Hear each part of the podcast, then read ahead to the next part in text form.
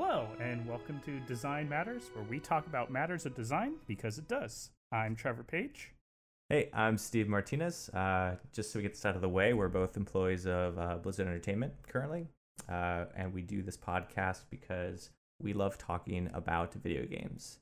And honestly, out of all the video games that we love talking about, I'd wager a guess that we love talking about CRPGs, uh, you know, the most because, uh, I mean, they are just some the last 20 years of playing like games like Baldur's Gate, Icewind Dale, uh, Neverwinter Nights. Um, they have this kind of nostalgia and this feeling that kind of just reminds me of when I used to game when I was a kid. So, do we have a CRPG to talk about today? Oh, do we? we have Pillars of Eternity 2 Deadfire today. Uh, a very a very beautiful game from Obsidian Entertainment, uh, which is actually located pretty close to us in Orange County, I believe. Yeah, they're like uh, they're right down the street in Irvine from Blizzard. So they're neighbors. So we'll treat them well. Uh, not like it's actually that tough because, uh, spoiler alert, this is a very, very enjoyable game. Um, and actually, serious spoiler alert, we will most likely be spoiling this game for you. Mhm. So keep that in mind. Um, personally, I think the journey is probably more important than destination with games like this. But uh, for those who don't want to lose like the big twists, you know, maybe you should go play, come back, and listen to us talk about it. Yeah, this is definitely going to be a conversation, uh, like kind of a, a finale of the game, dissecting it, picking it apart. What did it do well? What did it do well? Um, so it's best if you jump in and play it yourself, uh, which we both recommend you doing before sitting down and listening to this. But if you want it spoiled, that's fine too. Here we are. Here we are. so yeah, so Trevor, um, kind of curious what your initial thoughts were on picking this game up. Um, it was released several months ago, um, so try to put yourself back there and try to tell me a little bit about what you thought about this game jumping in. Um, so I've been playing games like this for a long time. My dad bought Baldur's Gate 1 way, way long ago. Um, and that was kind of my introduction into it. I would play it when he wasn't, and then I beat the game well before he did because I'm good at video games. Um, but I, I've I've like like you, I've grown up with this genre. Um, I played Pillars One. I was pretty excited when that came out. Um, one of the very few things I actually kickstarted. Um, playing it though, I was kind of disappointed. It, Really? it, it, felt like a lot of so maybe this was just my expectations, but I expected like a better Baldur's Gate 2. Like, you know, take what we had there, improve on those systems, make it modern, and tell a story, tell tell a new story in that same space. And it didn't do that for me. It it, it felt like um like half of kind of the games that came before it. Like you didn't have basic things such as uh party relationships or love dynamics um you know really minor things but it it ends up adding up to me um so with pillars 2 i was i was already on board because i didn't think pillars 1 was bad i just was a little disappointed Yeah, Um, it sounds like you're saying it seemed a little bit undercooked. right like Yeah. it, could have it could have been more. I, I wanted more out of it. Uh so pillars 2 i was like all right i'm giving you a shot already. Don't need to advertise the game to me. I'm on board. Whenever it's out it's out. Let's go. Um and i like this a lot. It, it definitely was closer to what i was expecting the first one to be. Um it took it in a few kind of fun directions with the ship stuff which we'll talk about later both good and bad. Um it, it brought back a, a lot of the features i expected from this type of game. It gave me a story i i enjoyed. I, I thought it was good. It, it's not as grandiose as the ones that come before it which is weird because it's a, dealing with a literal god. Yeah, it's like uh, it's so over the top in so Um, many ways. but yeah it, it was a it was a good journey. What about you? What'd you think? Uh, I like really, really, really high level. Uh, initially, I did not like it. and I love these types of games.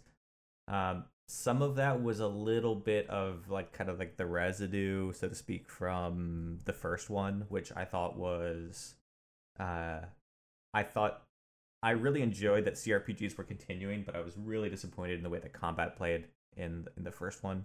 Uh, it was a huge turnoff for me. Uh, I tend to be uh, a bit more gameplay oriented, I think, um, than some when I play these games. I because they generally, you know, CRPGs have such rich stories, and the relationships between characters are so important and vibrant that uh, gameplay can take a second seat, or appears to. Uh, so anyway, that's enough about the first one. I thought it, it was a little bit busy on the on the combat side. Um, initially with this one, I was I was a little confused initially, even after playing the first one and beating it. Um, I was I was a little confused in how it, how it started out, uh, and how kind of Eothas kind of bursts out from the ground, conveniently destroying your base, for- forcing you to go from scratch. Um, and actually, I was reading a bit about this recently and discovered that the reason for you starting back at square one was because when Eothas, you know, exploded your your home, uh, I forget what it's called, like Caed Nua or whatever. Yeah. Uh, it like takes a piece of your soul with it, and that's kind of like the sense of like I have lost all of my accumulated abilities and powers since start at level one, um, which I didn't really pick up on during the intro. But I mean, it's fine. Like you got you gotta. It's kind of like a Deus Ex Max kind of thing, right? You, you gotta like. It moves the story forward and allows you to start in a place where you know new players can jump in. They don't feel overwhelmed by all the abilities and powers. So that being said, um, I was a little confused starting out. Uh, the the combat I think is significantly improved from the first one. hmm Um, I didn't really follow a lot of the feedback that was received post launch for the first game, but if I had to guess, I would bet a lot of it would revolve around the combat language in that game being really muddy, uh, partly due to the like what is it like seven companions plus pets. Um, I didn't really know what was going on in combat. Uh, they reduced the combat, the companion capacity in this game, right? To like Mhm. five characters from seven. Is that what it Yeah. was? Uh, you're down to five from six. Okay. Yeah. But if you have like a pet or a ranger, you know, you're gonna have more uh, AI companions. But those are pretty basic and don't require a lot of management. which is nice. Yeah. Um, they introduced. I think clearly they knew that that was a problem because they introduced that whole AI scripting system into the into the overall combat system, which is reminiscent of Dragon Age Origins. Which anyone who plays CRPGs know it's probably one of the best ones out there in the past fifteen years. Eh, Yeah. yeah, fifteen years. I'll stick by that. It's a very good AI system. yeah. Yeah. Um, I, I I found with this game though, I had to use it because the default AI was so dumb. Like, Really? um, there was a uh, who's the mage? Uh, Aloth or Yeah. uh, Aloth. yeah, Aloth. Uh, he gets a mid-level game. He gets like a fireball spell.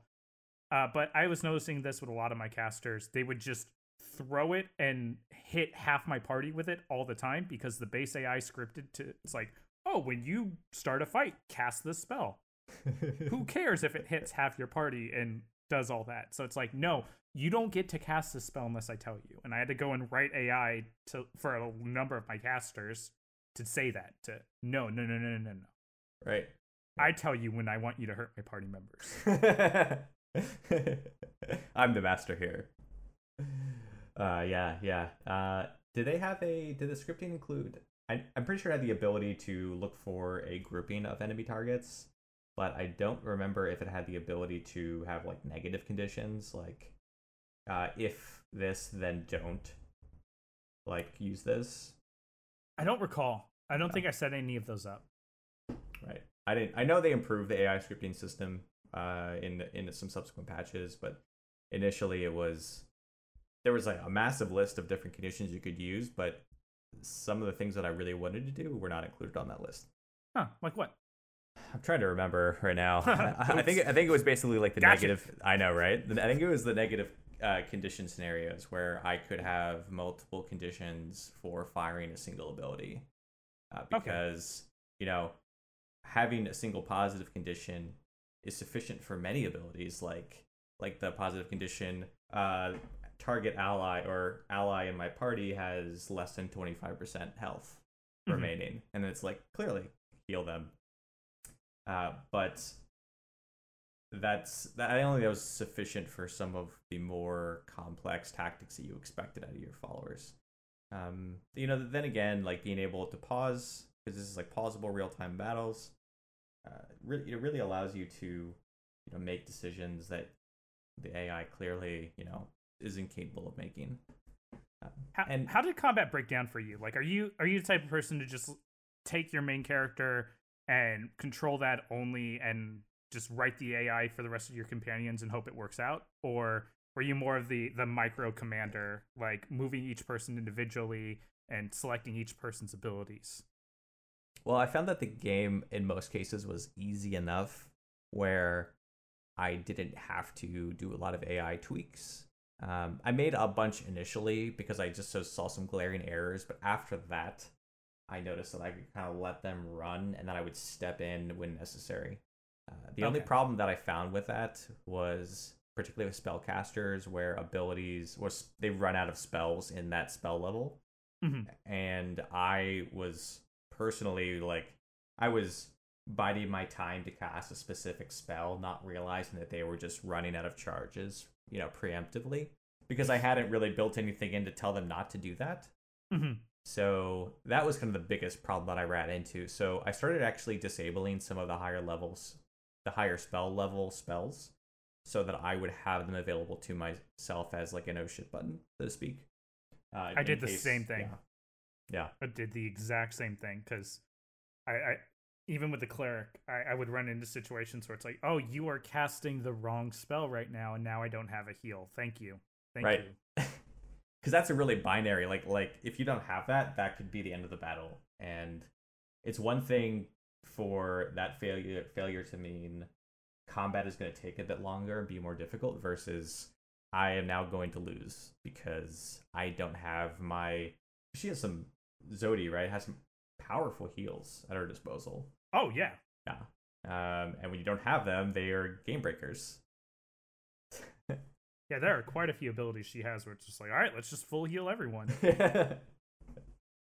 Uh, another thing I remember we talked about before, like a, a big improvement on the second one over the first one was the simplification of like debuff types.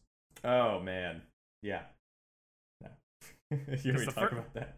Yeah, because the first one I remember, like me and you both shared this problem. Like every every spell created its own unique debuff, and they all did different things. And there was like fifteen different ways you could slow someone, and it was so confusing to like manage how how you have to dispel them and what is affecting your character because they all have unique art and they're all four pixels big on your character, so you have to pause, mouse over. Okay, what terrible thing is this character afflicted with? So this time around, things are really simplified, and that's good. Right, right. Uh, I actually have a pretty funny example of that because I was trying to, like, I was. We talked about it a bunch the previous game about like like you just said, and it still happens in this game. It's not nearly as prevalent. Um, it doesn't happen as often in combat, but it is, I think, still a problem in their in their item system. So, Mhm. so for for instance, uh, like I'm gonna play the scenario out for you.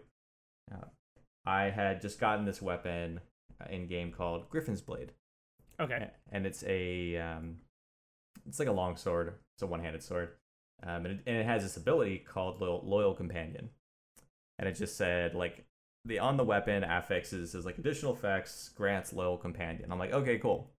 What's loyal companion? My first guess was like maybe it summons like a loyal companion, right? That that fights with me. It doesn't do any of that. So basically my first thought was like okay clicks on loyal companion loyal companion says okay use once per encounter uh, it does an allied aoe effect to provide steadfast for 12 seconds when the wielder is bloodied i'm like okay first off what's steadfast oh uh, steadfast provides plus five resolve okay this is all me going like uh you know buff to buff I'm like, all right, Mhm. well, uh, what's resolve again? Okay, uh, resolve improves will and deflection defense. Okay. What are will and deflection defense? so mouse is over defenses. It's like, okay. Uh, will and deflection defense. Uh, deflection used to resist most direct weapon attacks. All right, I actually understand that. I don't know what plus five to that is. And by the way, it's not plus five to that. It's plus five to resolve, which then affects the will defense, but not necessarily by five. Uh, and then, like, oh, sorry, reflex. And will is the, let's see, almost all mental attacks are opposed by will. And so basically, and but then we haven't even finished this yet because it only provides this bonus when the character is bloodied. Like, Mhm. okay, well then what's bloodied? Uh, between 50% health and 25% health is considered bloodied. Okay, so equipping this weapon provides a plus five to resolve for allied characters within five meters when the character that is equipping it is between 25 and 50% health. I have no way of taking that information and reverse engineering that into an understanding of how powerful that is. Because I'm making that comparison of Loyal Companion against other bu- uh, other buffs on other weapons Uh-huh. because I it's an exceptional uh, quality weapon. I have multiple exceptional quality swords, and most of them are differentiated by a unique effect like this. I have no I have no way of like rolling this information back to like a number, even just you know this just guess mentally, to so that I can make comparison against another weapon. And that is actually kind of my biggest, probably single problem for this game is that it is so obscure and and the real power of things seems so obfuscated that it, it's just difficult to kind of put that all in your head at once and in doing so make a determination of what to equip and as a corollary when abilities do things like this it's hard to understand when to use them in battle because you don't really understand their true effectiveness because there are so many steps uh, anyway, this is a problem that has plagued uh, the Pillars of Eternity games. I- I think part of the reason is because they made a decision to go with an entirely different system than things that people may be familiar with. You know, like like D and D, you know, or Warhammer, you know, some more popular systems. So I think it's they were like, we're gonna go this entirely different direction, and and they they pulled it off. Like they they created this full fledged system but it's just not really understandable i think to the average player That's the that's the weird thing though is they started with D&D as a base, right? And and that's where I was coming in with a lot of my knowledge, which helps me quite a bit. So like it has fortitude, reflex and will uh, as secondary defenses in addition to whatever they call armor class, like deflection, I think, or whatever. But those three, like that's that's Dungeons and Dragons, like straight up. So right that helped me. Uh, even the term bloodied is uh, they had that in like fourth edition, and that just means half health or lower. When you were saying like bloodied is half health and twenty five percent, I just learned that right now from you. I just assumed it was fifty percent or lower because I know that term from from fourth edition. I assumed that it would mean the same thing in a, a similar D and D fantasy role playing type setting, and I was wrong. So I, I never played fourth edition that's interesting Um, I totally get what you're saying. It, it, I ran into a lot of that problem, or a lot of those problems myself. What I ended up doing was just mentally simplifying it. So, with that sword, for example, I would read all that, and in my brain, it, would it would just basically translate to this is a tanking sword. It makes you harder to kill for a small period, and like that's all that it would register as in my mind. And when I would equip people, it would be like um, when I'm equipping uh, Matt Mercer, it's like, okay, I'm going to give you defensive themed items. So this is a defensive sword. I'm going to give you a defensive sword. Mhm. Meanwhile, on on my ranger, I want offensive things. So if I got a weapon that gave me a defensive buff, uh, I wouldn't equip it. And that's kind of how I would simplify it, um, at least in my brain. And and that got me through most of the game. right Right. I think that's probably the only way that you can really do it. Yeah. Uh, uh, except the other option being just ignore it entirely, and then you know why are you playing? But um, I I think it's a classic example of complexity without adding depth. Mm-hmm. Right. It's just it's just the addition of complexity, but it doesn't actually provide the player with um, a better understanding. It does provide more information, but not necessarily a better understanding. So I wouldn't claim that this level of complexity actually allows the player to make better decisions. I think it actually provides the opposite. It, it obfuscates to the point at which it makes it more difficult to make decisions because it's harder to understand the impact of the choices that you make in your items in this example. And it it it doesn't add anything to the game like Yeah. that complexity. I- If that sword said plus two to fortitude and armor, and that's all it said when below half out, like if it if that was the line, perfect, done. That would not make that a less interesting item than what it is. Right. Or even even if it was just plus one AC, like that would be that would still be an interesting item because the uh, it, it's it's gone to the complete other end of the spectrum where if this if this then this but only for this period and it's just like well it's too much i don't care it's too situational. yeah you, Yeah. you've you've pigeonholed this item into a box and i can't foresee the situation where, where i will need this so right. fuck it Because I'm not in this spot where I'm like w- watching the person who equipped this item to reach like below 50% health, but not, you know, below 25. And then to be like, ah, this is my chance to do, to do what? To do nothing, honestly. I it doesn't change anything. I, it seems like a pretty, when you have like 70 or 80 defense plus five resolve, actually, I have no idea how much defense that adds, but right let's just pretend that's five. Like that's, you know, that's less than ten percent. Like that's like that's not a game maker. Like that doesn't change anything. It's just something that happens. Uh, anyway, we we probably talk about this all day because it's probably my number one gripe about this game because mainly because it it's it becomes more difficult to enjoy the rest of the game. Right. And like it gets in its own way and I I kind of wish that this type of stuff would step aside so you could enjoy the things in the game I think that are interesting and that are uh, needle movers. Um, particularly, you know, the the second half of the story I thought was something that was just really took off, and some some of the uh, the PC or sorry the follower companion relation relationships with both with you and with uh, other companions. Um, you usually don't see too much companion to companion relationship building or relationship dissonance Mhm. um, that I saw in this game. there's it, it, it's been a staple of a number of games like and and to varying degrees right so back back in the Baldur's Gate days you could have party members just flat out leave right if Mhm. you go really against their alignment if you're a you know chaotic good and you keep doing chaotic good things your lawful evil party member is going to take off but you're right like it's not because or n- not really affected by other members of your party causing them to take off. Right. It's your choices and how that corresponds to the alignment of your of your companion.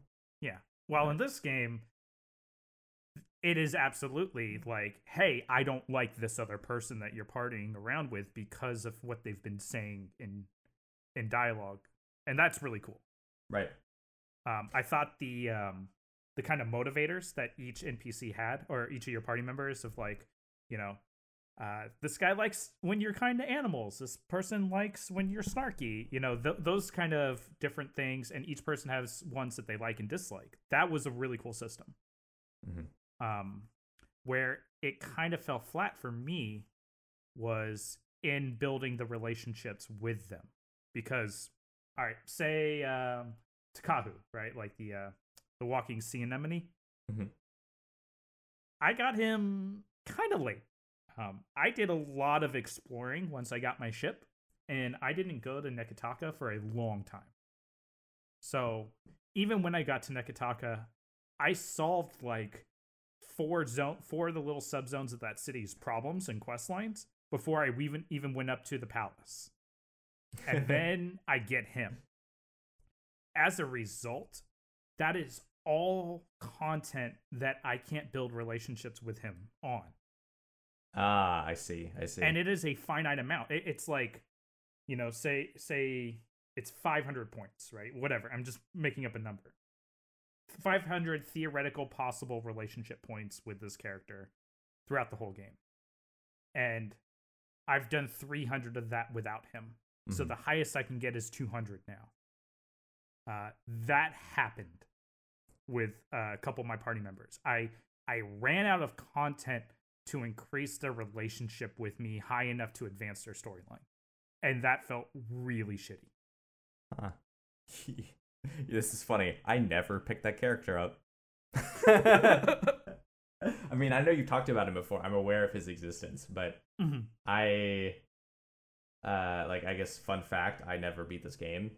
Okay. Uh, I got like 30 or 40 hours in, uh, and I just did like a lot of random stuff. Um, and I got, I got to basically just past Eothas and the Ashen Maw, or whatever that is.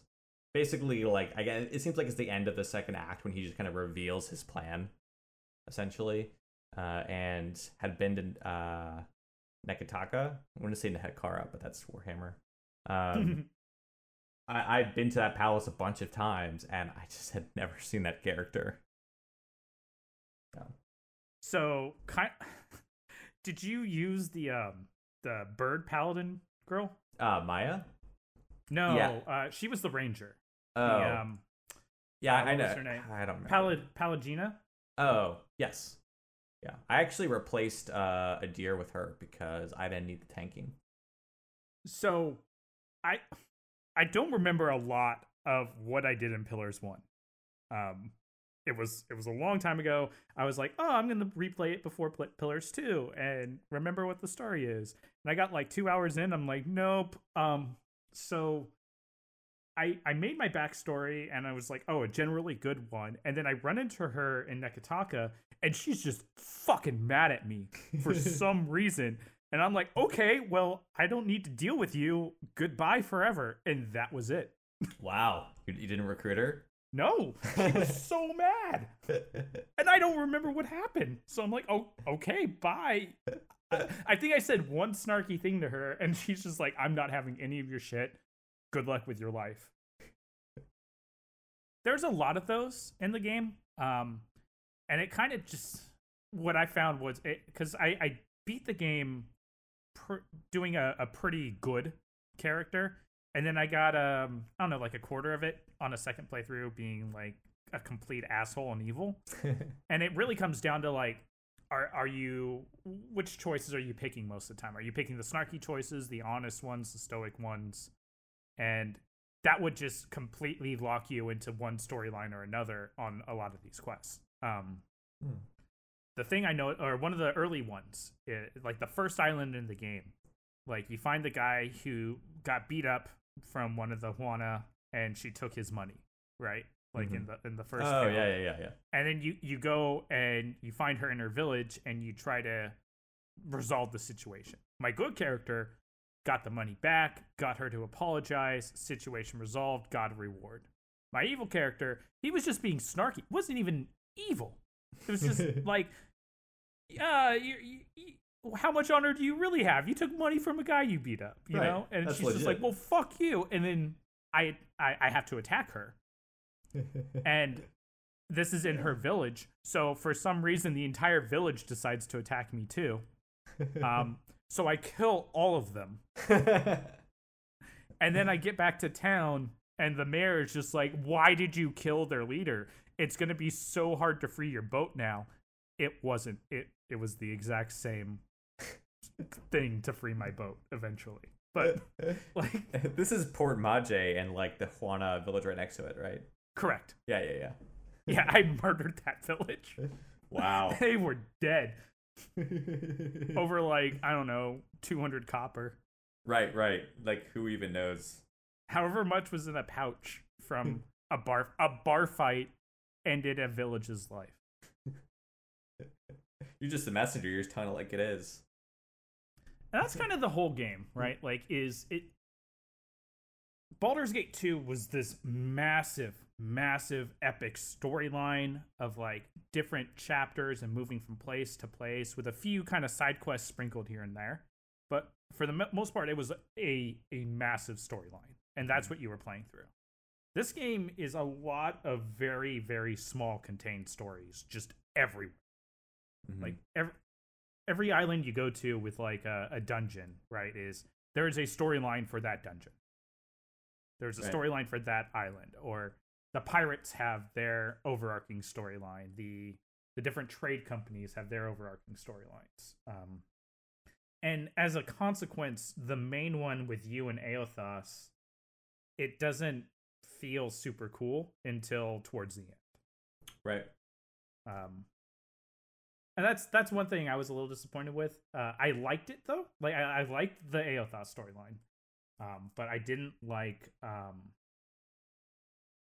just I don't know. It felt it felt short to me. It could have been a, a, a so much more of a focus, and that's the that's the downside with all these open world, you know, RPGs. If you want to take this route, your main storyline's going to suffer because you have to have content. Yeah, yeah. Pacing is super difficult with an open world game. Yeah. How do how do you pace something that someone can do in any order? Right. Yeah, because if you restrict it, it seems like you're gating content because you essentially are.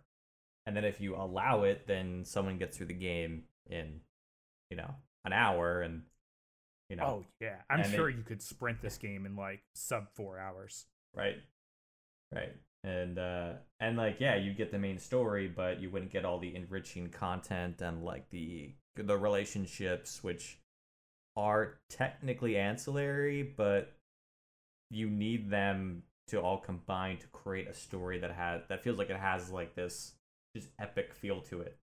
You know, Mhm. just just like you know, Odyssey type, just amazing like high fantasy adventure type scenario.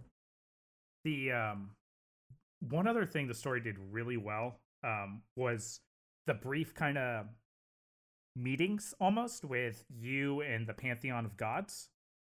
I thought that was handled so so well. Um, Mhm. especially like so i come from a i've been playing d&d since my teens and once you start getting into the the kind of high higher level content in dungeons and dragons like you know level 14 15 and up um some of the gods start coming into play. And you you you realize just how insignificant you are in the grand scheme of things like when you're dealing with concepts like immortality and like the entire cycle of life and death it, it gets it gets heavy and you're like i thought i was really strong because i can kill bandits right and Mhm. now it's like i'm dealing with world ending stuff and this game does that and it does it really well like early on you're you're just listening in on these conversations with all the gods and you you speak up and they either just ignore you or they get mad that you're speaking Yeah, yeah. And that You're, w- you're clearly out of your depth, and they make it they make it clear to you in case you've forgotten that you do not know what you're talking about. And that was awesome. I Yeah. love that. And then you see the the dynamic shift as the game progresses of like they realize they can't do anything and you have to do something for them. Mm-hmm. so then it's it's them kind of trying to tell you what to do but they're not asking for your help. They're telling you to do what they want you to do. Right, but they still can't force you because but they need at- you to. Right, and, and that's actually a really cool point to bring up because you don't discover till like the second half of the story that they are not in control of the situation, not at all and if anyone is, other than Eothas, it's you. yeah And so initially you realize that they're making these demands, and you're like, well, it's like six gods are telling me to do this thing, like I should probably do this thing. And then you start to realize that they're actually desperate, and you are really the only hope that they have, and they've kind of they have not really come to terms with that, um, which is funny because they're gods, but I guess you know hubris and all that. And then you discover that you are really the one who has control, if well, except for Eothas.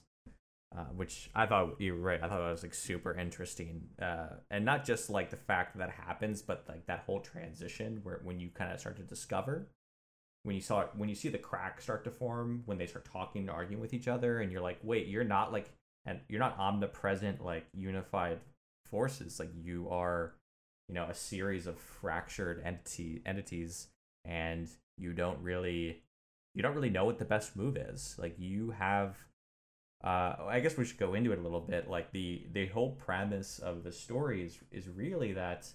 Um, oh man, this actually might take a second. So the the idea in in in this in this game world is that uh, as uh, entities as like humans or kith or whatever they die they their souls kind of go into this like cycle that then then get like almost like reincarnated and spit spit back out at the beginning and then they continue like a new, they have a new life, the same soul but a new life, and then this is a cycle. They call it the wheel in the game, right? Um, mm-hmm. And Eothas's whole shtick is like, uh, this is uh, this is essentially slavery, in a way, like for your souls, because you don't really have this any choice over the matter, and the only reason the wheel really exists is to keep these gods uh, continuing and I'm going to break the wheel, both literally and figuratively, and so that souls will not now inhabit. They won't reincarnate anymore, and that's his. That's his whole. You know, that's his whole setup, and that's kind of like where he is. And once you kind of discover that, you. I. It's really hard to know what the right choice is. Um, mm-hmm. On one hand, breaking the wheel gives you some sort of like meta control over your over your lives, right? Over, over the over your soul's life. But it also prevents you from well, at least you don't know this, but like based on your knowledge, you're like, well, this is it then. This, if I break the wheel, then when I die, then I don't come back. And it, it's an interesting question. Like, would I rather have uh, an immortality uh, in chains, even if those chains are invisible to me, or would I rather have one life that is completely and totally uh, free of outside influence? That's a great question. Yeah, and and the gods don't know what the answer is. I mean, they know what they want because they want to preserve themselves. But like, as far right. as like what's the right move, like they don't really, they don't really. At least when I was playing, didn't really seem to entertain uh, that like at a philosophical level of whether or not it was right or not because they were so focused on their own survival. Did you um did you look up the uh the endings or no? Okay. So Eothas I loved too. It's great to have a bad guy, quote unquote, you know, that's not just an evil guy. Right. Like he he he is doing something that he believes is in the best interests of all humanity, right? Mm-hmm. Like this is the correct thing and your interactions with him it, it, comes across almost like a pity, right? Like he's pitying you for not being able to realize that what he's doing is for the greater good. Mm-hmm. Um and when you finally get to the end, it's not this big combat encounter and boss fight with this giant green stone man. It's a conversation. And what happens, and whether he breaks the wheel or he doesn't, or if the gods stick around to help out or they don't, or however it plays out is basically you talking to him and having a conversation and giving your your argument and that was very very cool hmm. Um, I mean, because you, how are you supposed to fight something like that? Right. You actually have that option. You have the option to be like, no, I'm going to fight you. And he's like, that would be such a sorrowful, sorrowful end to this journey, and you would accomplish nothing. And then like that dialogue option is like, whatever, I don't care, fuck you, let's fight. And he just one shots you. And, Good, and, like he should. He's a 500 story tall green statue man god. Made what are souls. you to do with your bow and arrow, right? Right. Oh, it's okay. I have loyal companion. um, you can't get bloodied if you get killed with one hit. I, I want to talk about the endings a little bit. Yeah. Um, so, so what ends up happening is you find out like Eothas is going to that machine, the the wheel. It is a physical thing that this ancient civilization built, and he's going to go smash it and break it, literally. But it's in the middle of this like lost city. Um, it's constantly surrounded by storms and no one is able no one has been able to break through that to get to the city to investigate ever since it got turned on. So the game kind of presents you with five paths to get into it. And it's ally with each of the four factions or go yourself. And if you go yourself you need to buy the best sails in the game and the best hull in the game which are incredibly expensive. Um and then like the pirates have this like ghost pirate ship that they think can get through every everyone's got their own idea for Mhm. what can go through it's just who do you want to ally with um i didn't like that because i didn't want to i don't know none of the none of the factions felt great to me i Mhm. didn't uh, really like any of them as like oh you know what you have everyone's best interests in heart or i think i appreciate your ideals like the the Huana were just like we're a nation, we exist, you know, with all the positives and negatives that come with that. Like they were really shitty to the poor in their their town, so it's not like they're this benevolent nation. Yep. And then you got like the two trading companies, which are all about them, and then you got the pirates, you know, which are just pirates, and they're they're cool, you know, but whatever. So I went with option five. The the you know what? I'm gonna go in by myself, and I did a almost every island in the game. Like I, I cleared them out. I made a ton of money. I bought the best stuff in the game, and I sailed in by myself, and I made it through the storms. And I'm exploring. Like you get a boss fight as soon as you enter, like the guardian of the island. You kill him, and you go through, and you turn off the machine that's causing the storms. And on your way to confront Eothas for the final encounter, it just like summons like I, it, it ends up being the last fight you ever do in the game. And it was pathetic. So for me, it just grabbed like I believe it was the Royal Deadfire Company. It just like, haha, this is our island now. And there was like six guys, and I it just killed them. And it's like, okay. It it was it was a fraction of the difficulty of the Guardian of the Island when you first arrive. And I do my thing with Eothas. I decide, you know, you know, I'm gonna break the wheel. Gods, you go away. Mankind, we're gonna we're gonna try to figure this out on our own.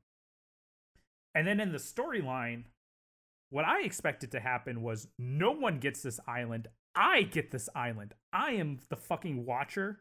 Right. I I just made a deal about all of humanity. This is my place. Fuck all of you. You can come in and check this shit out, but this is my place now. Yeah. This is my new fort. That doesn't happen. Instead, like the in the narration of the ending, it's just like, "Oh, the watcher leaves and everyone fights over it." And I'm like, "I would not do that. This character would not do that." And it ends up being like the worst possible outcome. Cuz it just plunges the entire region into war because everyone's fighting over this island. because you didn't really like lay claim to it. Because I think sounds like you would be one of the only entities that could claim the island. Other people would be like, okay, I get it. and then they would court your favor or whatever. And that's what I expected. Is like I'm going to lay claim to this island. I didn't think that was weird. Like you know, I was the watcher of a fortress, ten level. Like when I was a baby adventurer, and now I'm dealing with the gods. I get a, I can get a whole island to myself. I think that's So- fair. So that felt kind of disappointing. Right, um, right. I don't know. I was bummed by that. Also, uh, more than I think it was like two of my companions' quest lines terminated on that island too. So there was nothing I could really do after that, or I didn't get any really cool rewards from them. Like, it, like um, terminated, like were abandoned or were completed? were completed. Okay. So like Tekehu's whole thing is like I want to restore the water shapers and figure out why their power is declining and that kind of thing.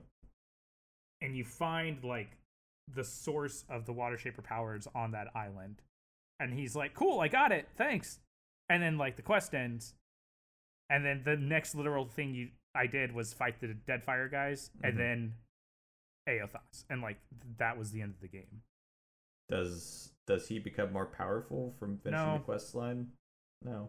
If he did, I didn't notice. Yeah, which is the same thing, really. Right. So I got like nothing out of that. And that that kind of sucked. Did you get a sense of pride and accomplishment? oh my god. All right, I had to say it. Uh, uh, it sounds like you did not. Um, that is crazy. That is kind of how I expected. Not not like that's your specific problems with the ending, but like the basic large moving pieces is how I expected it to to play out. Because I mean, I guess that's the whole thing from the beginning. I think we've gone into the story quite a bit. Mhm.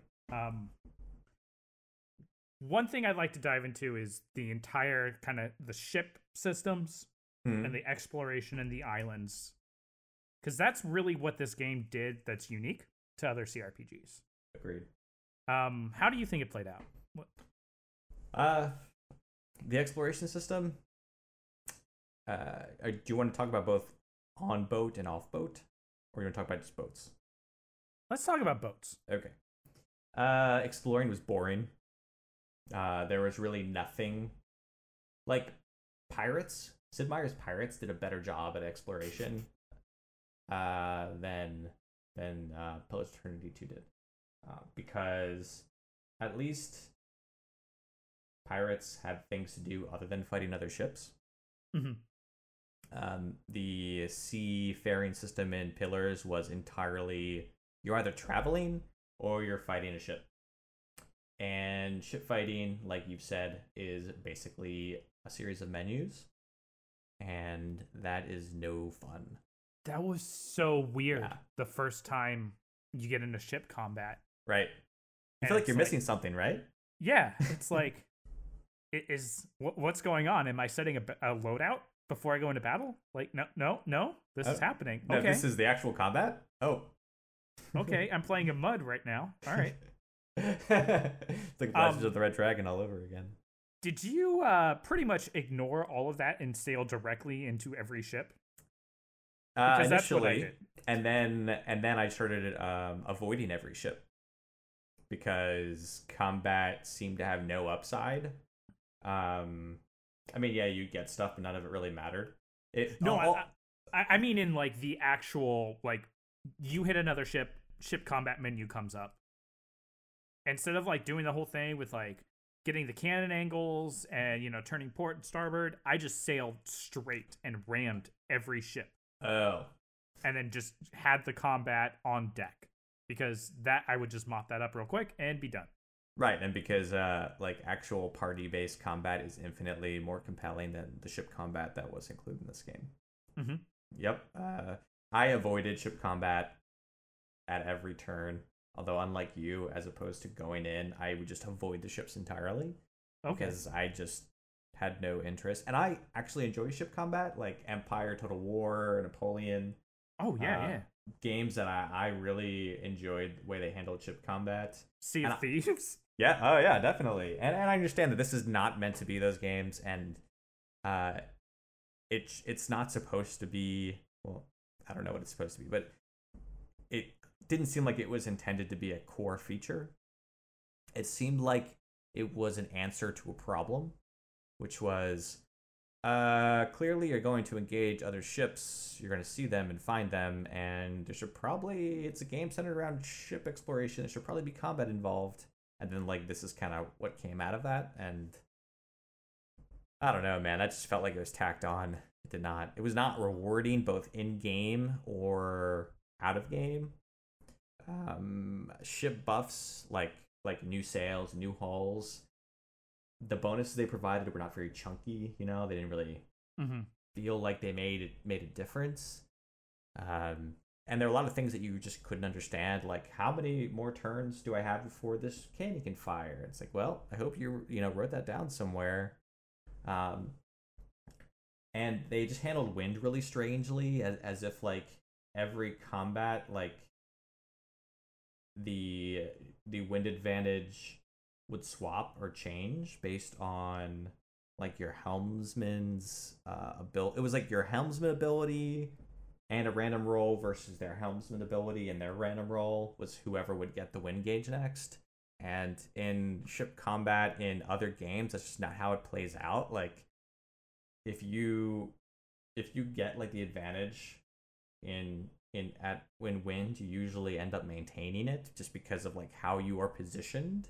Mhm. And even though both ships are moving, they're both dealing with the same wind. So if you're already in an adva- advantageous position, you're more likely, more likely to remain in that position. So it's like stuff like that, which I don't think just didn't translate very well. It's like why are you including the system where it feels like it doesn't act the way it should? Um, yeah, I, there's really nothing I liked about ship combat except when you ram the other ship and actually engaged in party combat. Yeah, the ship to ship combat, like the the party combat on ships, that was cool. Um, Yeah. So I have a bit of a different perspective because I did a ton of it. Yep. Um, because I had to. Uh, bounties end up being like uh, an incredibly good source of money, and I needed a bunch of money to make my boat big and strong. Um, boat upgrades were so ludicrously expensive, and for minimal gains that that was frustrating for a lot of it Mm-hmm. um I didn't know what any of my positions did on my ship. Like I assumed having a 4-star cannoner was better than having a 1-star. I don't know what that did to my hit percentage. I Right. don't know what having a navigator did. I just know the game yelled at me if I didn't have one. So I had to put a person there and it would passively go up. Um so I did get a lot out of doing ship combat, like reward wise, like in game rewards. I got like I would loot a bunch of stuff, I'd get the money for killing the bounty. Um, so that I don't know. I made I made a good amount of money doing it, but I agree it was not fun.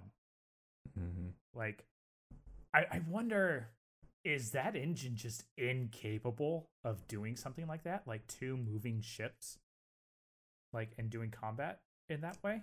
I don't know. I mean, they do real time combat all over the place. I just Right? why can't a uh, companion just be a ship?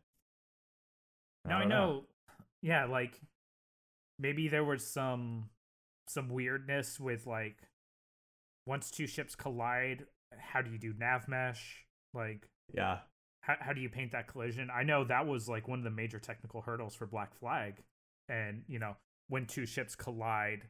I, I remember seeing a dev diary like a long time ago, and it would like actually show the collision mapping and how it would like dynamically update and everything once you had two boats next to each other. sounds expensive. Yes, but that was the ship game, and you Right. had to do that. So it was ne- necessary tech debt. right, right. But then It- th- this is also a ship game. yeah, it is, and it, it it's almost like they didn't decide whether or not they wanted to make that a primary feature. So they didn't do. They it, it seems like they just didn't make a decision almost, and they were just like, well, this is kind of what came out of it, so I guess we're just gonna do this, and and they're like, and I could see some of the positions saying, ship combat is ancillary at best. Like, let's focus on we have development time to spend. Let's focus on making party combat good, or you know other aspects of the game. Uh, Mhm. and I and I could understand hearing that and being like, yes, that makes sense to me. But also, I see the ship combat, and it's like, y- this is not telling me that you wanted me to engage in this feature. It's telling me that like you needed to solve a problem, and you technically have solved the problem, which is two ships can engage in combat, and there is a winner at the end. So, I don't know. I don't know what the intent was.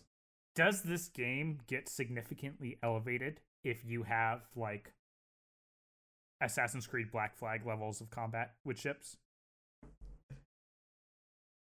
Do- Does like yeah, it makes the game better, but like does that does that raise this up into Like- like, a masterpiece? like move the needle like i don't Yeah. think so like i i think at the end of the day ship combat is secondary at Yeah. best to the rest of the game um but you get in this weird spot when something is like uh, peripheral but necessary and you're kind of like uh, you know what do we do um i don't know like the whole and, and more complexity without depth. Like, okay, how many dudes need to hire, you know, to be on my ship? Oh, uh, this guy is uh not a cannoneer, but I need a cannoneer.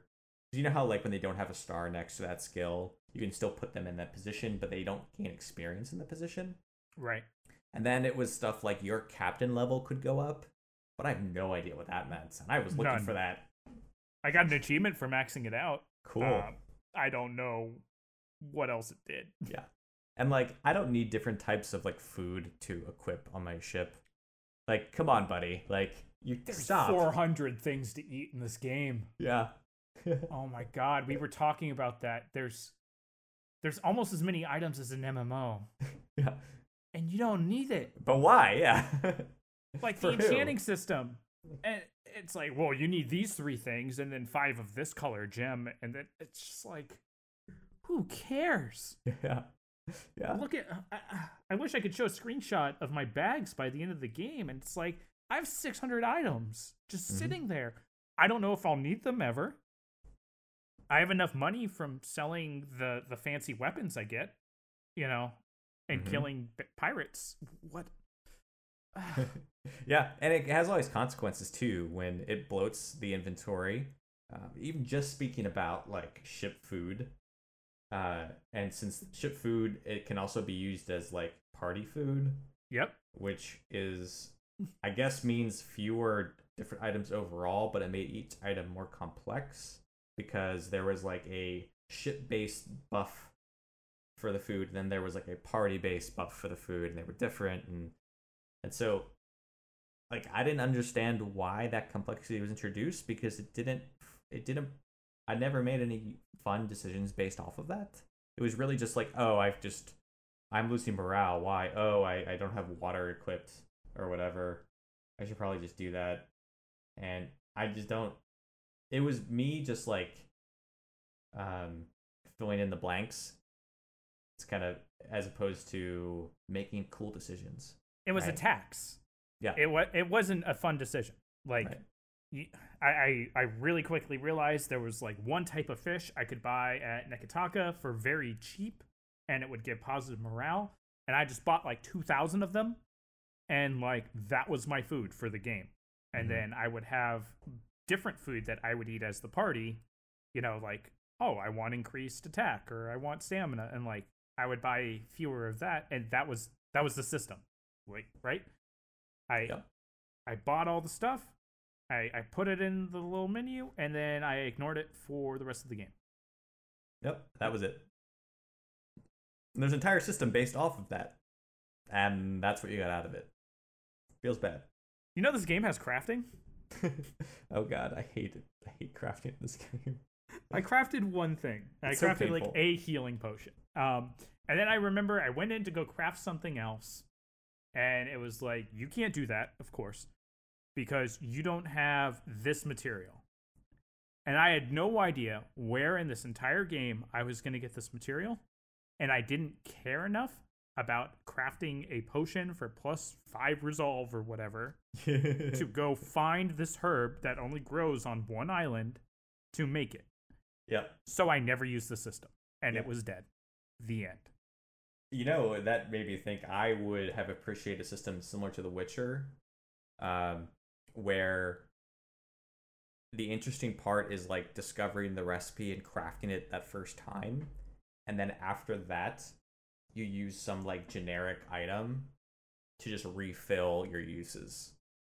You know, and that way you're not like, you don't have to keep on hunting down materials. Like, the enjoyment, if there is enjoyment to be gained out of the system, I think is like hunting down cool recipes and being able to do something neat once you discover that recipe, like as in create something that's cool. But Mhm. after that, like I don't want to keep searching for freaking items. Like I I did the part that was interesting.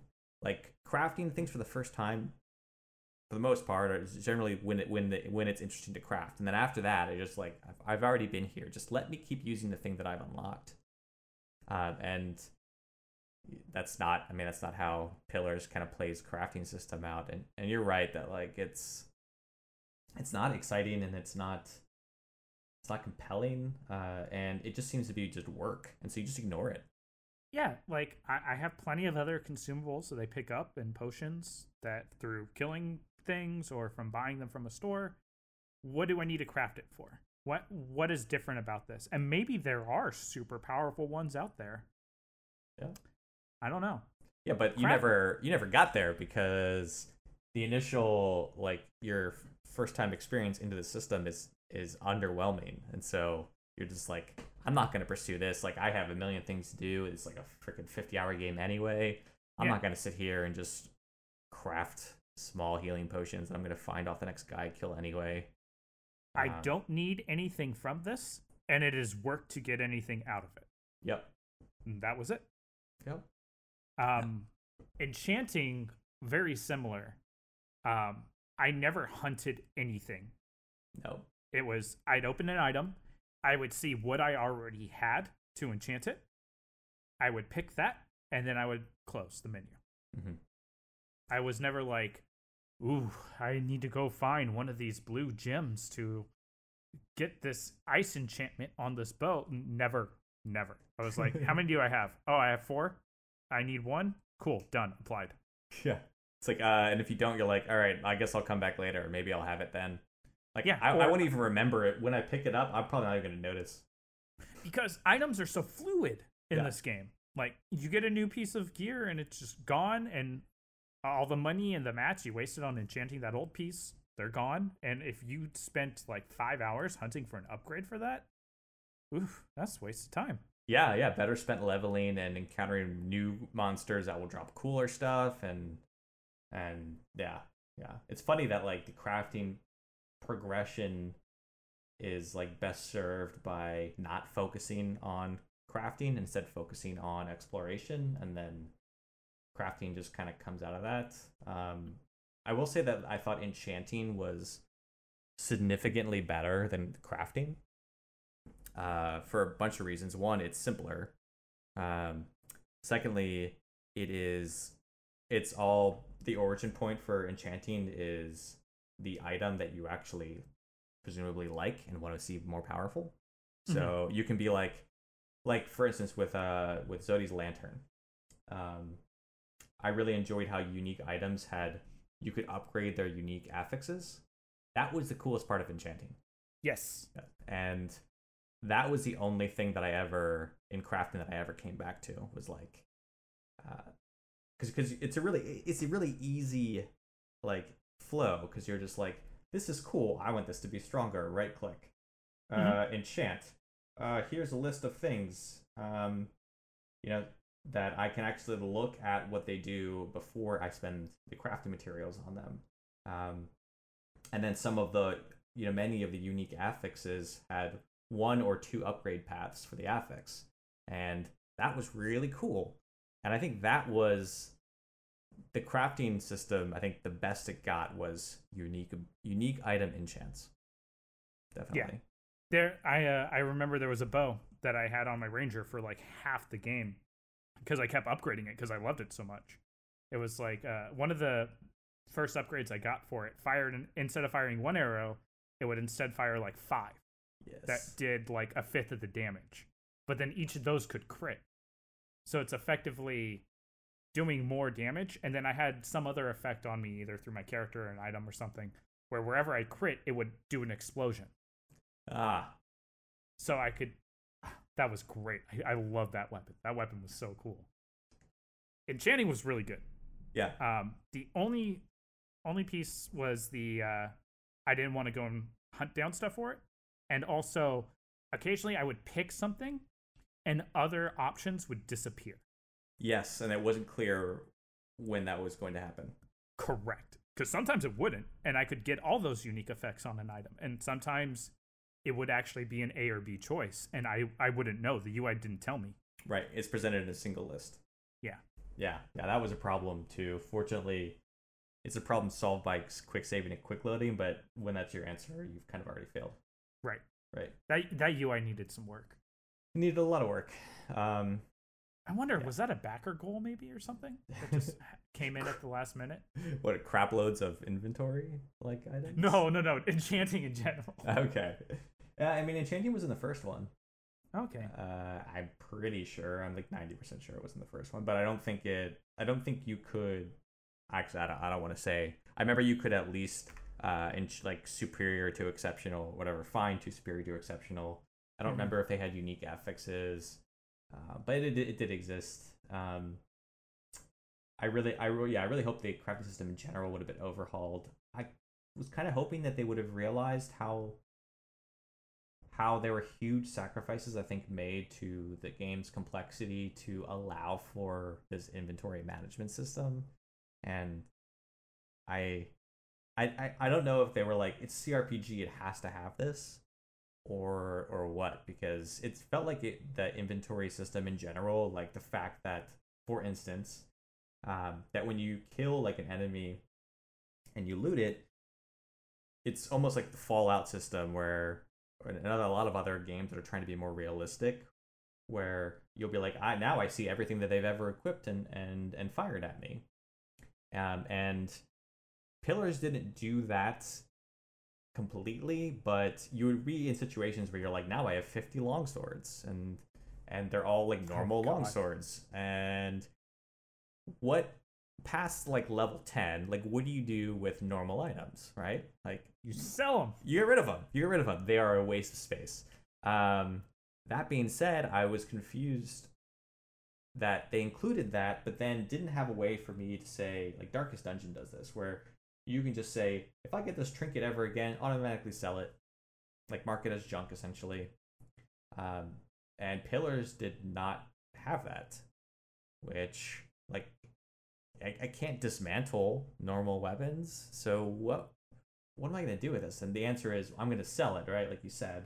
Mhm. Then just cut out the middleman, like like junk it or turn it directly into gold when I pick it up. Like don't even show me a normal longsword anymore. I do not need to see this in the game ever. Well, the game does do scaling, right? Um, as you level up, enemies stop having normal long swords and they all have fine or superior. But the same problem still exists, Right. right? Like I have my special kick-ass multiple ghost arrow bow. Every every exceptional bow that drops is going to the vendor. Yep. And that was a great source of money, but it could have been money on that character. Right. Right. and Um, interesting because then they included systems to not solve the problem, but to make the problem not as painful. Like Right. Like the stash system, you can just you can pick things up directly to stash, and that's actually the default. Mhm. And the stash can be uh, can be interacted with at literally any time except while you're in combat. And character encumbrance isn't a thing. Yep. Yeah. So it's like it, it's like it was it was definitely clear to them that that's a problem, and as opposed to, from my perspective, trying to solve the root cause, which is just general inventory bloat, they instead developed systems to uh, manage the bloat, not manage the inventory, but manage inventory bloat, which is different. So I, I- I think I think it stems to is that just like a CRPG conceit? it, it's so so many systems and so many aspects of this game are are just it it owes a too much of its identity to Baldur's Gate 2. Mm-hmm. Um even the even the loot icon, the glove holding the little ring, that's the exact same icon for Baldur's Gate, right? like that can change. The move icon being the the just it's the same it's the same and you don't have to do that. You can be your own game. So i'm wondering if it was like so Baldur's Gate did the same thing. If you killed an enemy it dropped exactly what it had. Yeah. but every character had a weight limit based on their strength stat just like Dungeons and Dragons so you had a finite amount of inventory slots uh, until you got like your bags of holding and that kind of fun stuff which was great um, but you you had to manage what you picked up based on how much you could carry. And I think maybe they started this game off where okay, well, they're going to drop what they're equipping because we have to. It's a CRPG. And it's like, "Oh, well, we want to have this crafting system." Okay, cool. Make a bunch of items for crafting. Oh, well, we want to have food and, you know, be, that be a thing. All right, make a bunch of items for that. And then it all comes together when they're doing integration and they're like, "Oh shit we I can't hold all these items. Where are my bag slots? Like my characters are getting overburdened, and then at that point, maybe it's just too late, right? Like, right. We, we we know how games are developed. Right. Sometimes when uh when by the end when everything starts coming together, it's just like oh oh oh there are problems here. Right. Uh, and then the you know the fun like looking back is like, well, we just should have done it this way, and you're like, cool, but here we are, and now we're not going to remove this feature entirely because at that at that point it's it's integral. Uh, it's like now Right. we just need a, a way to manage it. And you're like, okay, well, there's some things that I can tack on. I like uh, I can like an odd like the sorting function is one way, and like filters, and they added like a search bar later to the, to your inventory, and those are all band aids, right? Yeah, getting Um, rid of encumbrance, not worrying about any of that. Infinite infinite item slots like band-aids. Right.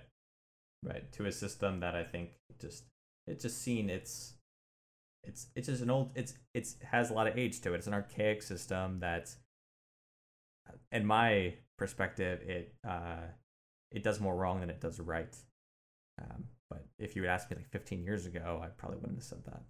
Right. Yeah, I'd have been like, "No, man, this is this is Baldur's Gate. This is D&D. Like this is You have to do it this way. yeah, like what you're gonna just kill a guy and he's just not gonna drop anything, but like he was attacking you with a sword, like that's crazy. And and now I'm kind of on the other side of that fence. Yeah, that that and that kind of circles back to this game. Like I I think it was a very good game. I enjoyed my time with it a lot, but I wanted it I wanted to elevate these systems that have been around for decades. Yeah. I don't I don't want you to just keep inheriting that. You can say a different line other than you must gather your party before venturing forth. Like that's o- that's okay to record a different line for that now. Like I get it. You can move on, you can be better. And that's why maybe I overlooked a lot of the flaws with exploration and the islands and sailing around just because it was very new. yeah. Um so I enjoyed that a lot. I I, I don't know. Just because it was different and unique that this game did. Right, and, and in a lot of ways, it it seemed like this game was kind of uh, beholden to what had come before it. Yeah. Yeah, and uh, I mean, and I don't know, I don't know, I don't know, I don't know what kind of game it would have been if they had gone a different direction. Um, I just know that like the game as it currently stands, easy to draw a line back to where these systems originated. Mhm. Yeah. Um, And then, of course, you run into the problem with any genre game where if you go too far, then you alienate the whole reason people have come in the first place. Right, right. And your new system might be better, but if no one gives it a chance, it doesn't matter. Yeah. Yeah. Um, feel like we've been talking a lot about stuff we don't like, which is We too have. bad because I think it. Well, this, We've been lot talking right. about aspects that could have been better. right, right. Um, Well, what's an example of something that the game did well? in the vein of voice acting, I think there were some few there were a few uh, characters I wanted to call out, particularly for I think not only being great voice acting but also a great choice for the character. Um, I thought Eothas was excellent.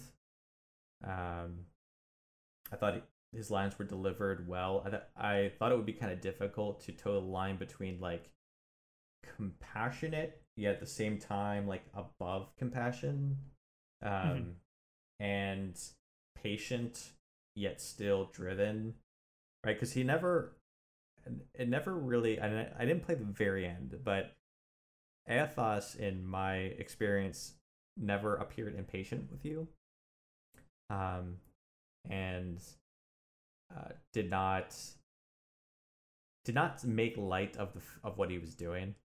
Um because you even talk about him sometimes you're just like you know who are you to take this high ground? Like getting through this story like you've just killed thousands of people.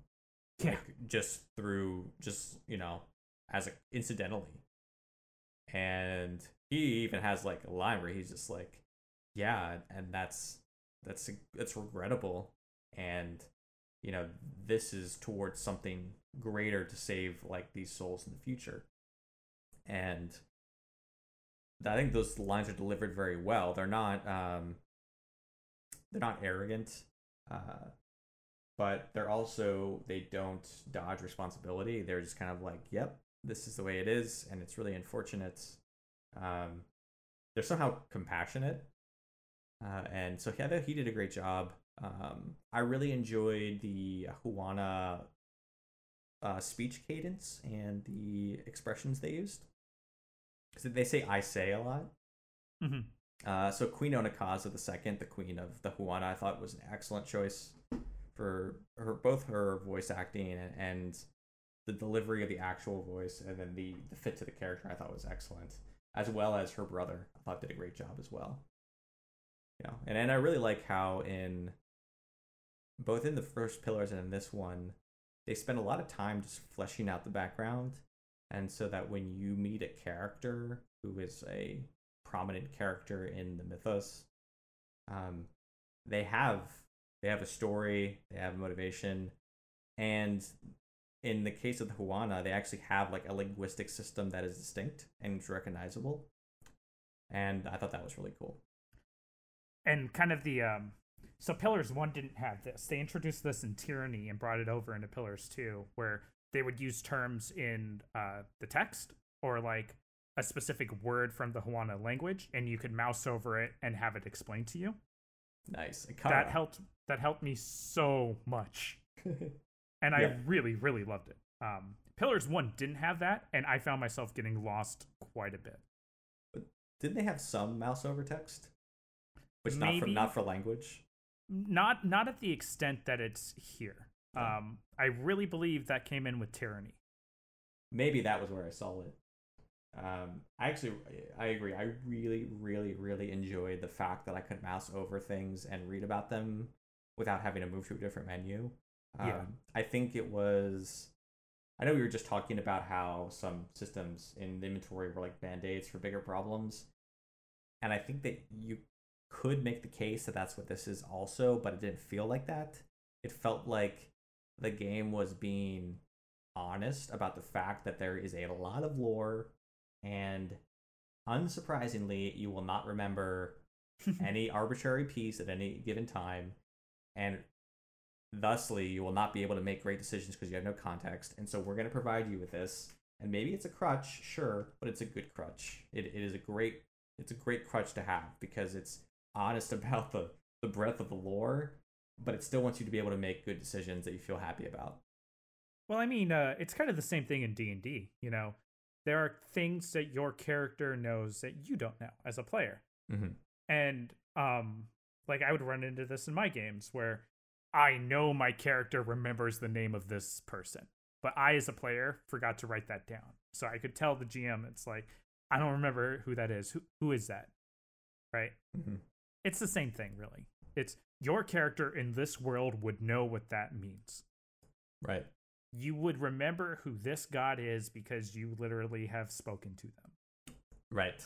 And when in reality, I loaded a game from two weeks ago and I forget. exactly. Yeah uh, and all the god voices I thought were really good. Um, I like you mentioned earlier. I really enjoyed those interactions. They were really powerful, um, and I like how they change throughout the game. You know, to being first like you were basically an ant to to then you discover you're basically holding all the cards. Really, um, really good writing on this game. Yeah, yeah. I, I think the first one was a little too verbose. Mm-hmm. Um, a little, little over over reliance on reading and just getting through flowery language. I think this one had a much better balance. Yeah, yeah. The first one felt like they were in love with the language so much they just wanted to live in yes. And uh, and the language, I mean, it was very good, so I can I can understand that. Um, I mean, I would be blown away if I could write something like that. Like they did a really good job. Um, but I think, yeah, I think the second one was able to not only improve but also, uh, what's the word? Kind of like uh, distill it a bit mm-hmm. without kind of they didn't go all Anne Rice on this when they just like wrote like 50 pages for something that could be two pages.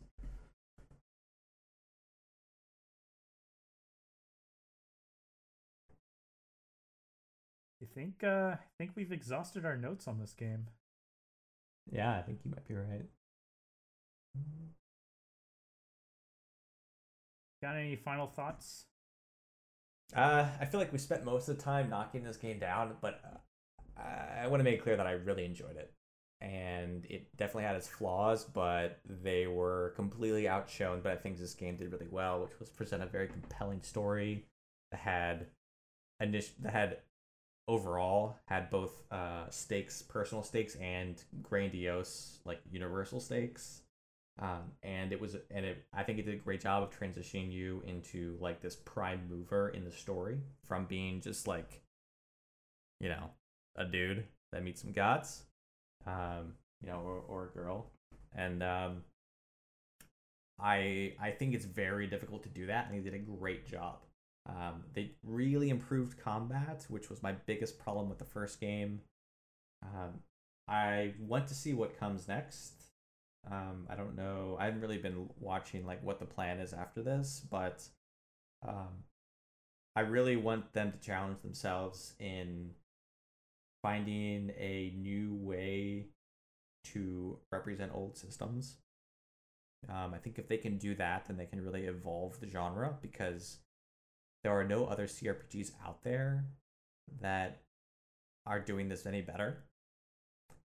And I think the genre can be better. And I want to see Obsidian pull that off. Yeah, that's a really good point. Like we, we, we saw this revitalization of, you know, the, the top down isometric RPG. I want to say maybe five years ago.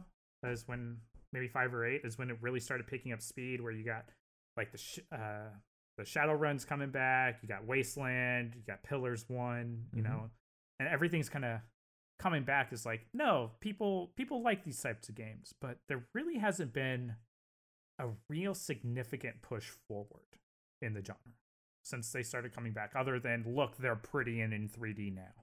Right, right, and I mean the the graphics engine for Pillars Two seemed much improved. Lighting was definitely something that uh, you really saw in a different light. Oh yeah, there were uh, beautiful moments. the The whole intro section was phenomenal. I thought.